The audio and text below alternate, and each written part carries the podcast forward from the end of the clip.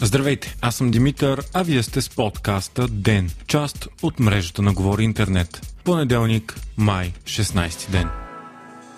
Правителството е предложило на бизнеса нов механизъм за компенсации заради скъпия ток. Първата е да предоставя 80% от повишението на цената на тока над 200 лева на мегаватт час. Това означава, че държавата ще поема през май над 160 лева от цената на мегаватт час за бизнеса, което е повече от изплащаното до момента. Относно природния газ, правителството ще осигури компенсации за увеличенията от април и май, т.е цената на гъста за бизнеса и гражданите ще бъде на същата стойност, като от преди решението на Газпром да спре доставките за България. Кабинета обяви тези мерки с надеждата да спре планираните мащабни национални протести на българските бизнеси, насрочени за 18 май, когато е възможно голяма част от градовете да бъдат блокирани. В този ден е и задължителната матура по БЕЛ на 12-класниците, което означава гарантиран хаос. Остава обаче конфликта с превозвачите, които имат няколко искания, включително замразяването на обхвата и тарифата на тол системата, което за сега се отхвърля категорично от правителството.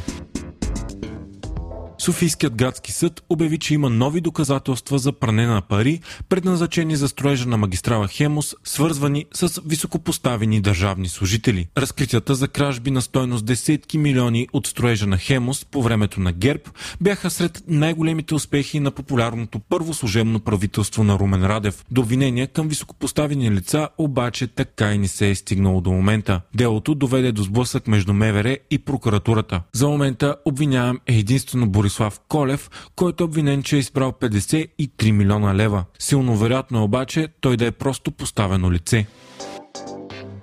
Социологическата агенция Тренд публикува нови данни за изборните нагласи. След интервюта на 1002 души в периода 4-11 май става ясно, че ако днес имаше нови избори, парламентът щеше да е дори още по-фрагментиран от сега. ГЕРБ набира сила и би получила 23,8% от имащите право на глас, а продължаваме промяната губи популярност и би имала 17,5%. ДПС традиционно биха взели около 11%. Най-голям печеливш биха били Възраждане, които имат 10,1%. Такъв резултат би направил партията на Костадин Костадинов четвърта политическа сила, изпреварвайки и БСП, които с 9,5%. Партията на бившият служебен премьер Стефан Янев, Български възход, категорично ще успее да влезе в парламента и би имала 7,6%. Последни политически сили, които биха влезли в Народното събрание, биха били Демократична България и има такъв народ. Това отбелязва немалък възход на проръските партии и прави възраждане много голям фактор. Рекордно е и неодобрението на кабинета.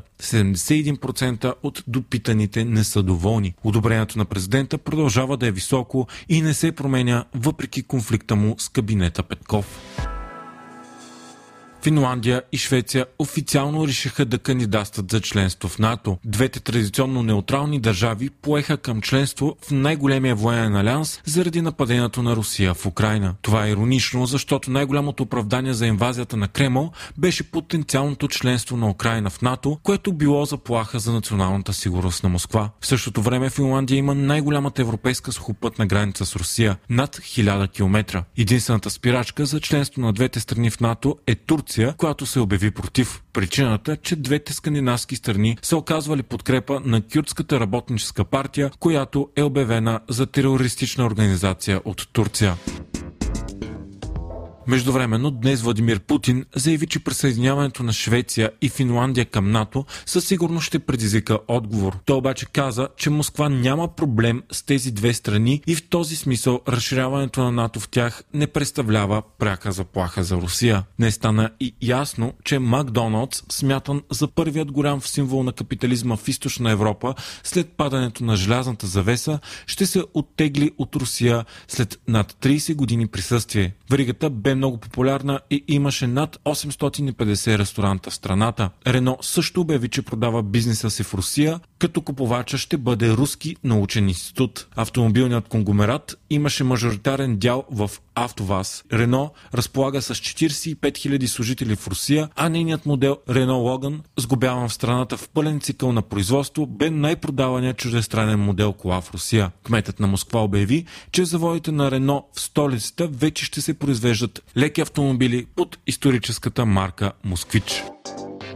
На среща на външните министри на НАТО в Берлин, генералният секретар на Алианса Йенс Столтенберг е заявил, че войната не върви по плановете на Русия и че Украина може да излезе победител в нея. Изявлението идва след провала на руските войски да преземат Киев, а в последните дни те се отеглиха и от втория по големина град в страната Харков. Украинските войски предприеха контраофанзива в Харковска област и стигнаха дори до границата с Русия. Новата основна цел на Москва, пълното превземане на Донбас, също не върви по план и бойните действия са в застой. В същото време Британското министерство на отбраната обяви, че по негови изчисления Русия вече е загубила около една трета от сухопътните си сили влезли в Украина от 24 февруари насам. Вие слушахте подкаста Ден, част от мрежата на Говори Интернет. Епизода готвих аз, Димитър Панеотов, а аудиомонтажът направи Антон Велев.